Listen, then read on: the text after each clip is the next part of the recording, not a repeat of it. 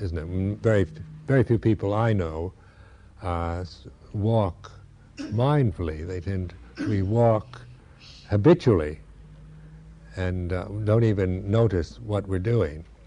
So this, in this way, is a walking meditation is noting and being with the body walking.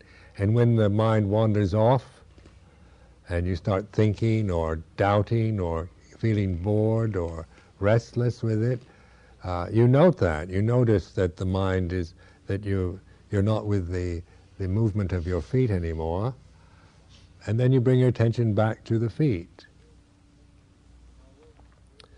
Now, when when you one one of the important uh, hints in training this way is to uh, recognize that when you determine to do something and you fail at it, you have a sense of disappointment or hopelessness. So, so if you're if you're determined to do this walking practice and keep your mind concentrated on your feet, and then your mind wanders all over the place, you're going to feel uh, you're going to feel disappointed all the time, or bored, or restless, or or uh, negative states will overtake your mind. So that's that's because you've your your ego's still involved in what you're doing. You're still wanting to become someone who concentrates and mind doesn't wander. So let go of that desire, to note that desire of wanting to be successful and, and make yourself do what you think you should be doing, and, and then feeling uh, disappointed and hopeless when, when it doesn't happen, when you can't do it. But see, the, the, it's the, the way of training in this way is always humbling because it, the most simple things are very difficult for us. Just to be with your, your body walking for half an hour is, uh, is, is difficult. So you're training uh, the mind as soon as, the, as, the, as it wanders away, and you're aware that you, you're, you're, you've wandered off, you're thinking about something, then humbly and patiently bring your attention back to the to your feet again. So you're you're being one who's very humble and patient, rather than an ambitious meditator who's who's trying to force yourself to do to live up to some high standard you've set, and then you're always failing, and then you feel discouraged by your practice. So it doesn't matter how many times your mind wanders or not we're not, we're not uh, going to give awards, prizes to anyone during this retreat. It's not a competition. So that you, you, uh, but the, the uh, wise using wisdom in the walking practice means that you can uh, at least uh, uh, humbly and patiently do these very make, practice in these very simple ways.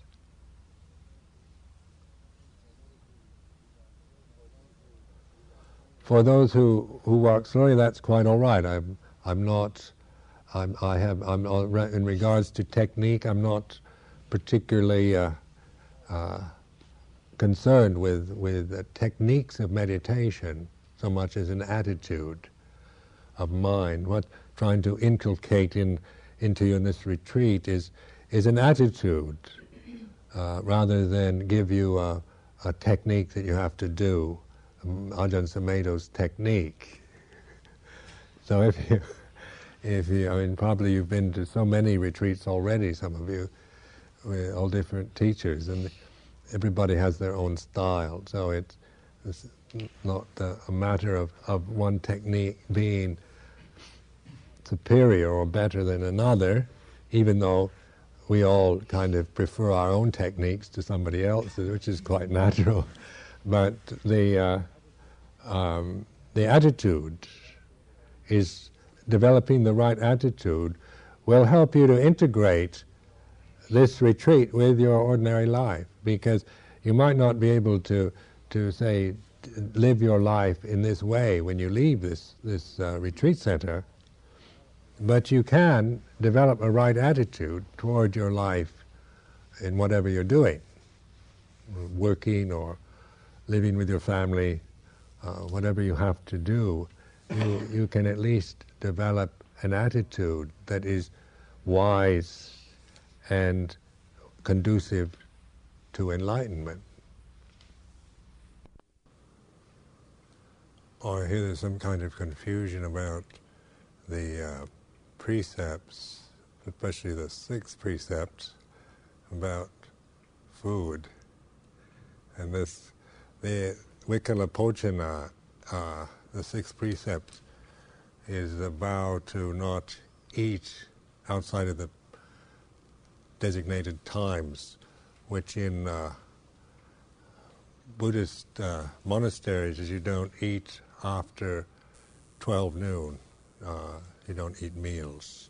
Have certain, uh, like, uh, certain allowances of uh, drinks and uh, various things like um, um, they allow cheese to be eaten in the afternoon and and honey, things like that. But but a real meal, uh, or what would be considered a meal, is is usually uh, not part of. It's not allowed in the, after twelve noon. This is a tradition. Say in, in uh, Thailand, Sri Lanka, lay people go to the monastery uh, in the morning, taking the eight precepts. Then they would eat. Their last meal would be before noon, and then they wouldn't eat till dawn of the next day. so that is. Uh, it's to in order for you to reflect on uh, and not to, to look forward or not to uh, to be able to see your own habits. So for example, people do develop so many kind of uh, habits around food, and eating is uh, one of the great distractions that we use in life to avoid issues. Uh, so, what I encourage you to do is really use it to to, to uh, just see your own anxieties or uh, feelings of wanting something to eat in the evening, if that's what you're used to doing, so that you, you can begin to learn how dependent one is upon having things a certain way. Uh, a form like this is is uh, is to give you that reflection on just say on sleep, on eating, on uh, the need for distractions and, and uh, entertainments, uh, not to mention the, the first five about uh, this basic moral, moral uh, commitments, like the, the last the, the last three precepts are not moral, moral precepts, they're uh, renunciate precepts. They're, you, you did, there's nothing immoral about eating, eating dinner in, in, in, in the evening. But, or there's nothing immoral about dancing or singing or going to shows or sleeping uh, in a comfortable bed. There's not, not uh, nothing to do with morality, but they're, they're uh, forms of renunciation in order to, to be able to see what your mind does uh, or to simplify life. For example, in a, in a monastery in, uh, in Thailand, uh, we were only allowed one meal a day. Uh, we here we have we tend to have two actually, a breakfast and the meal before noon. In Thailand, we, we wouldn't even have the breakfast. Uh, so that, and you're, you're, once you resign yourself to that, it makes life very simple. Your mind does not really uh, go around thinking about food all the time because when it's not available or you can't have it, then you more or less give up uh, thinking about it. If you give choices, like if, if I said, well, there are those of you who want to have a meal in the evening, you can, and those that don't want to, then don't. Then you, I'd be giving you more of a problem. because then you think, well, I could have a meal this evening.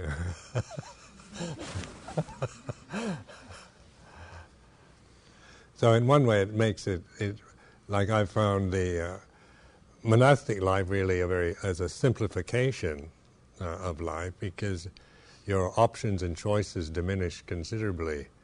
They're not trying to make you into monks or nuns, but to but to give you a a uh, a way of reflecting on, on your habits, on the the accumulations of your life.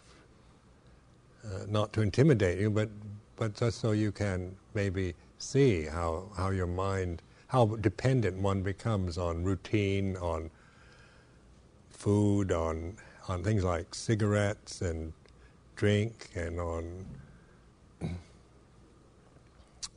television and on social encounters and so forth. It's just we, we're so so we we are creatures of habit, and uh, if we, if we, but we can transcend the habits, is, is what we're saying. We don't have to be just victims of our conditioning.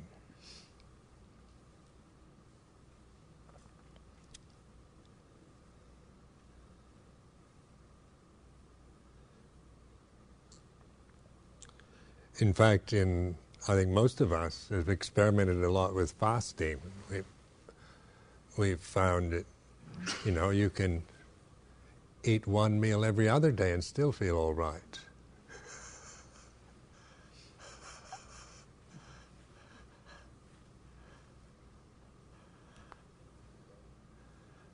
And you can even go without food for a week and still be all right.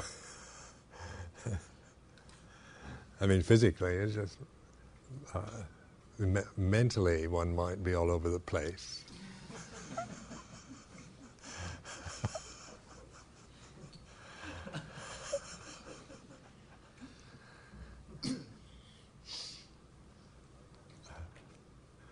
But I found that a relief actually, because I was brought up in a family that you, you, had to have three meals a day, three square meals a day, and and if I didn't have, if I missed one square meal, my mother would say, oh, "You're going to ruin your health." so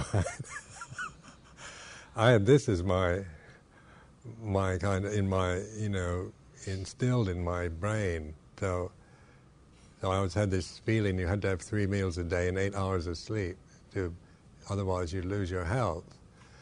And uh, in monastic life, I found, you know, how that one can, can go without food or for quite long periods of time.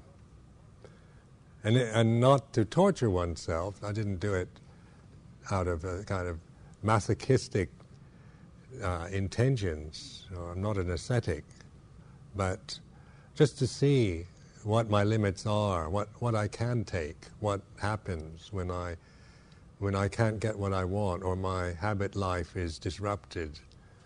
And so you can you're watching, you're, you're, you're using the, the the experiences to, to observe what suffering is and the end of suffering. To see suffering and and the end of it.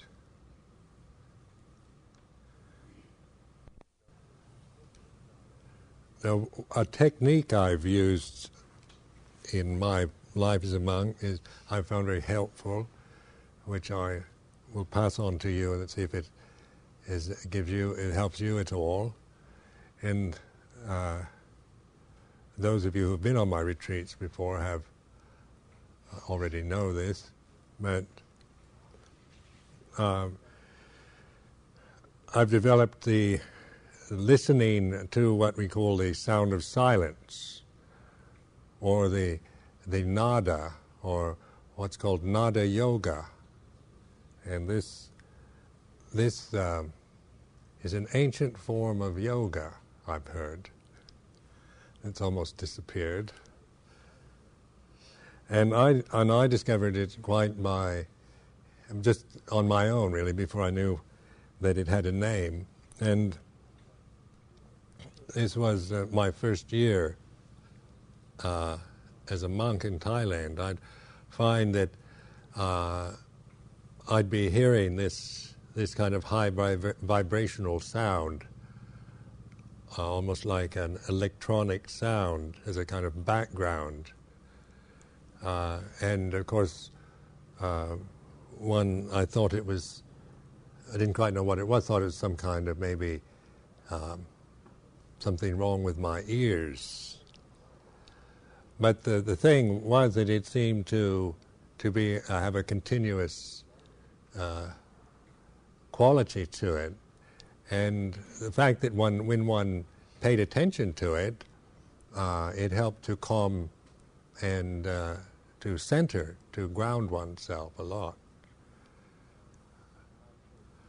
So I call this the listening to the sound, uh, the inner sound, or the sound of silence, and then talking to other people about it. Uh, other, then I realize other people also also uh, have that same experience.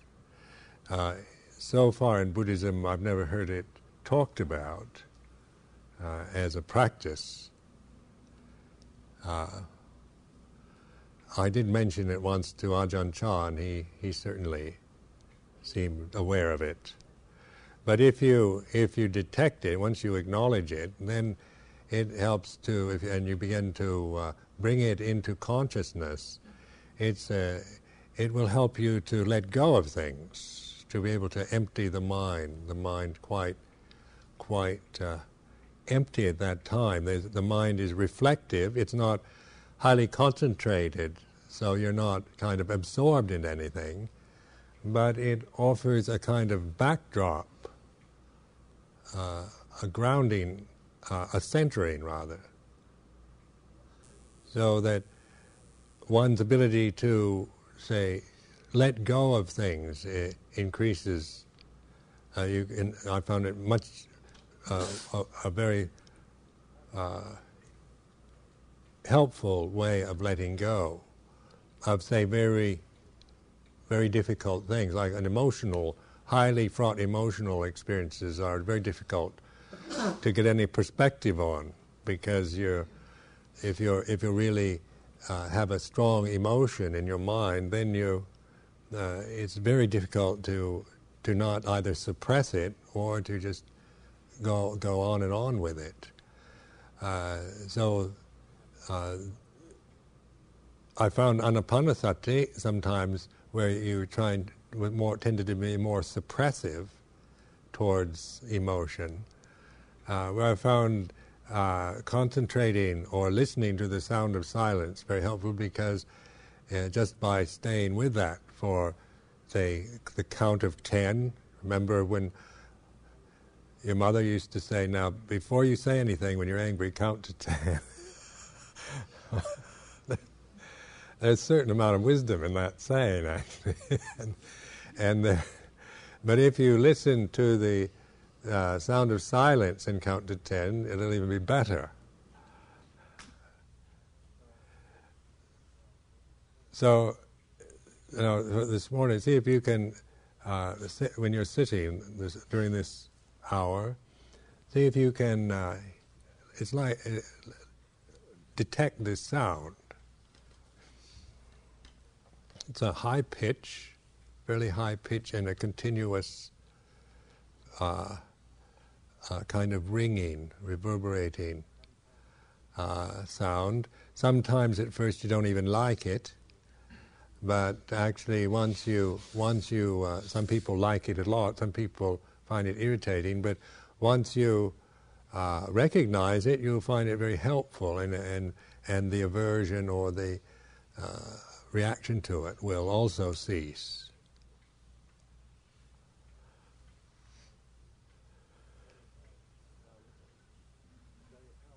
Now, it's very helpful also when you're, say, when you are uh, in stressful situations.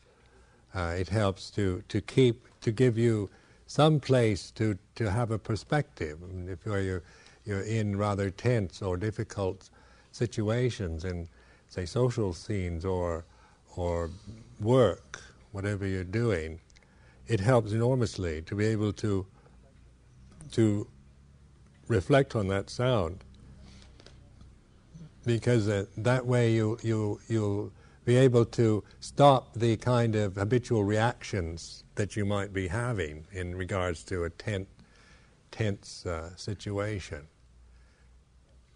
You won't just be suppressing or, or, uh, or just trying to hold everything down out of fear and anxiety, but you actually be more kind of observant and cool in, re- in regards to your own reactions.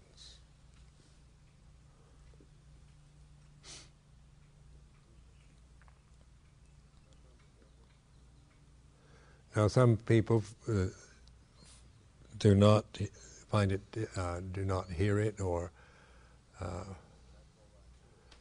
but that's all right too. If you if you can't detect it, uh, don't don't make a problem about that.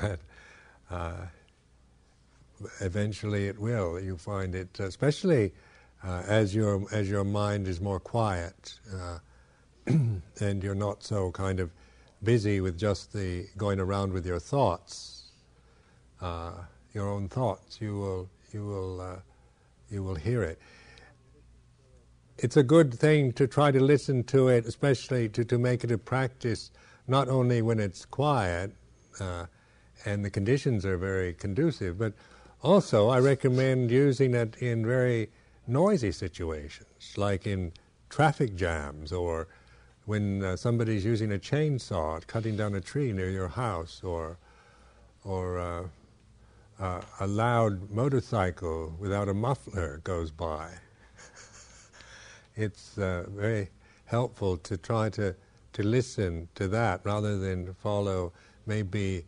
uh, feelings of aversion to the, to the unpleasant sounds. So it's like listening. One of the uh, ways of liberation is through listening. And we're savakas, or listeners to the Dhamma.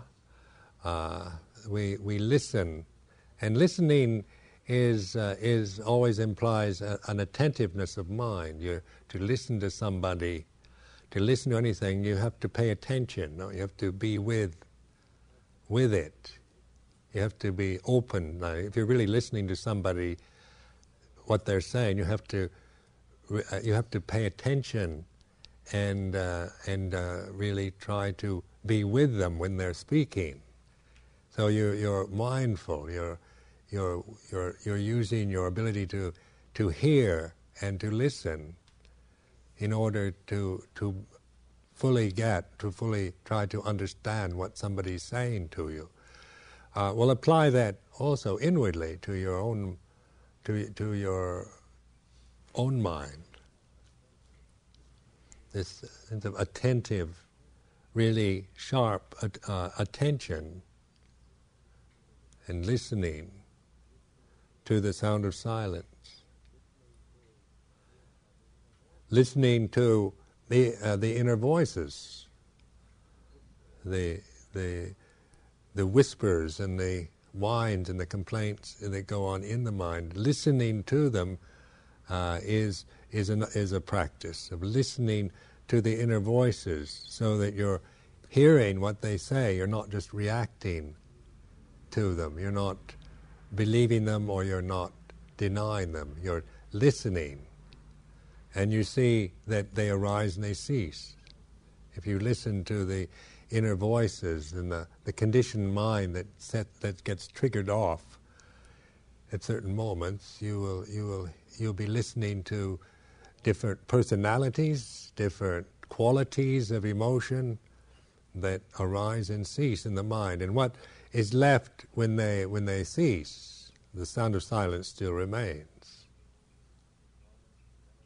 After all the, the dramas, the melodramas, the, the angels and demons, and the whole range of characters uh, that can arise and cease in one's own mind, when they've all ceased, there's still the, the reverberating nada.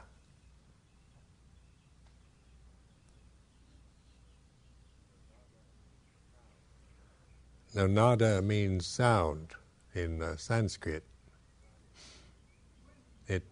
in Spanish it means nothing. Doesn't it? Nothing.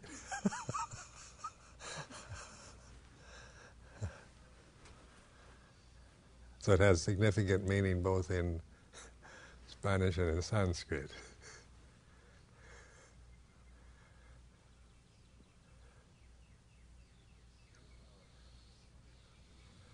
Okay, now I'll leave you to to uh, your practice and uh, see if you can uh, detect this when you hear it. Then then sustain it. Try to to really be conscious of it, like you're listening to it.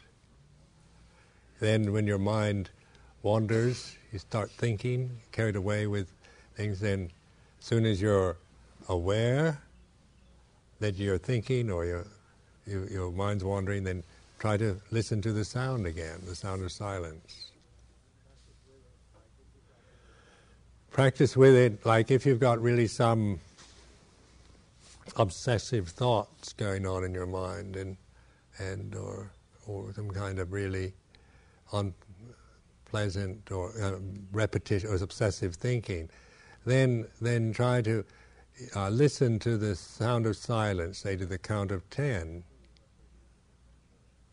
and then see what if you can remember all clearly what or exactly what it was you were obsessed with. It's an experiment. See uh, how when you're when you're going to the sound of silence, then for a span of time, the the kind of power of an emotion you're allowing to diminish because you're not feeding it. You're not you're not reinforcing that emotion at that time.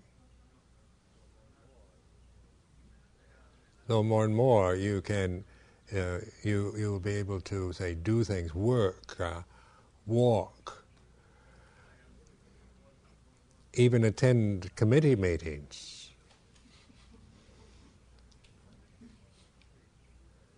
And have, uh, find a place that you can remain much more centered uh, in yourself and, and be more aware of what's actually happening than, than before. Like I found uh, this very helpful in committee meetings because if, if I center myself in there, then I can, I'm more aware of what's actually happening in, a, in the, uh, with the other people around me. I'm more in tune, in touch with the actual mood and the situation I'm in, where uh, committee meetings, as you all know, can one can be very much caught up into somebody's take, taking sides on issues or or uh, be highly influenced by a very strong uh, person who's coming across in a very strong and uh, way that that one is uh, easily kind of influenced by. If you can, if you can use this uh, nada sound more, then you find a way of, of, of not suppressing or out of anger or aversion, but much more uh, keep centered and cool in regards to the things that are going on uh, around you and inside you.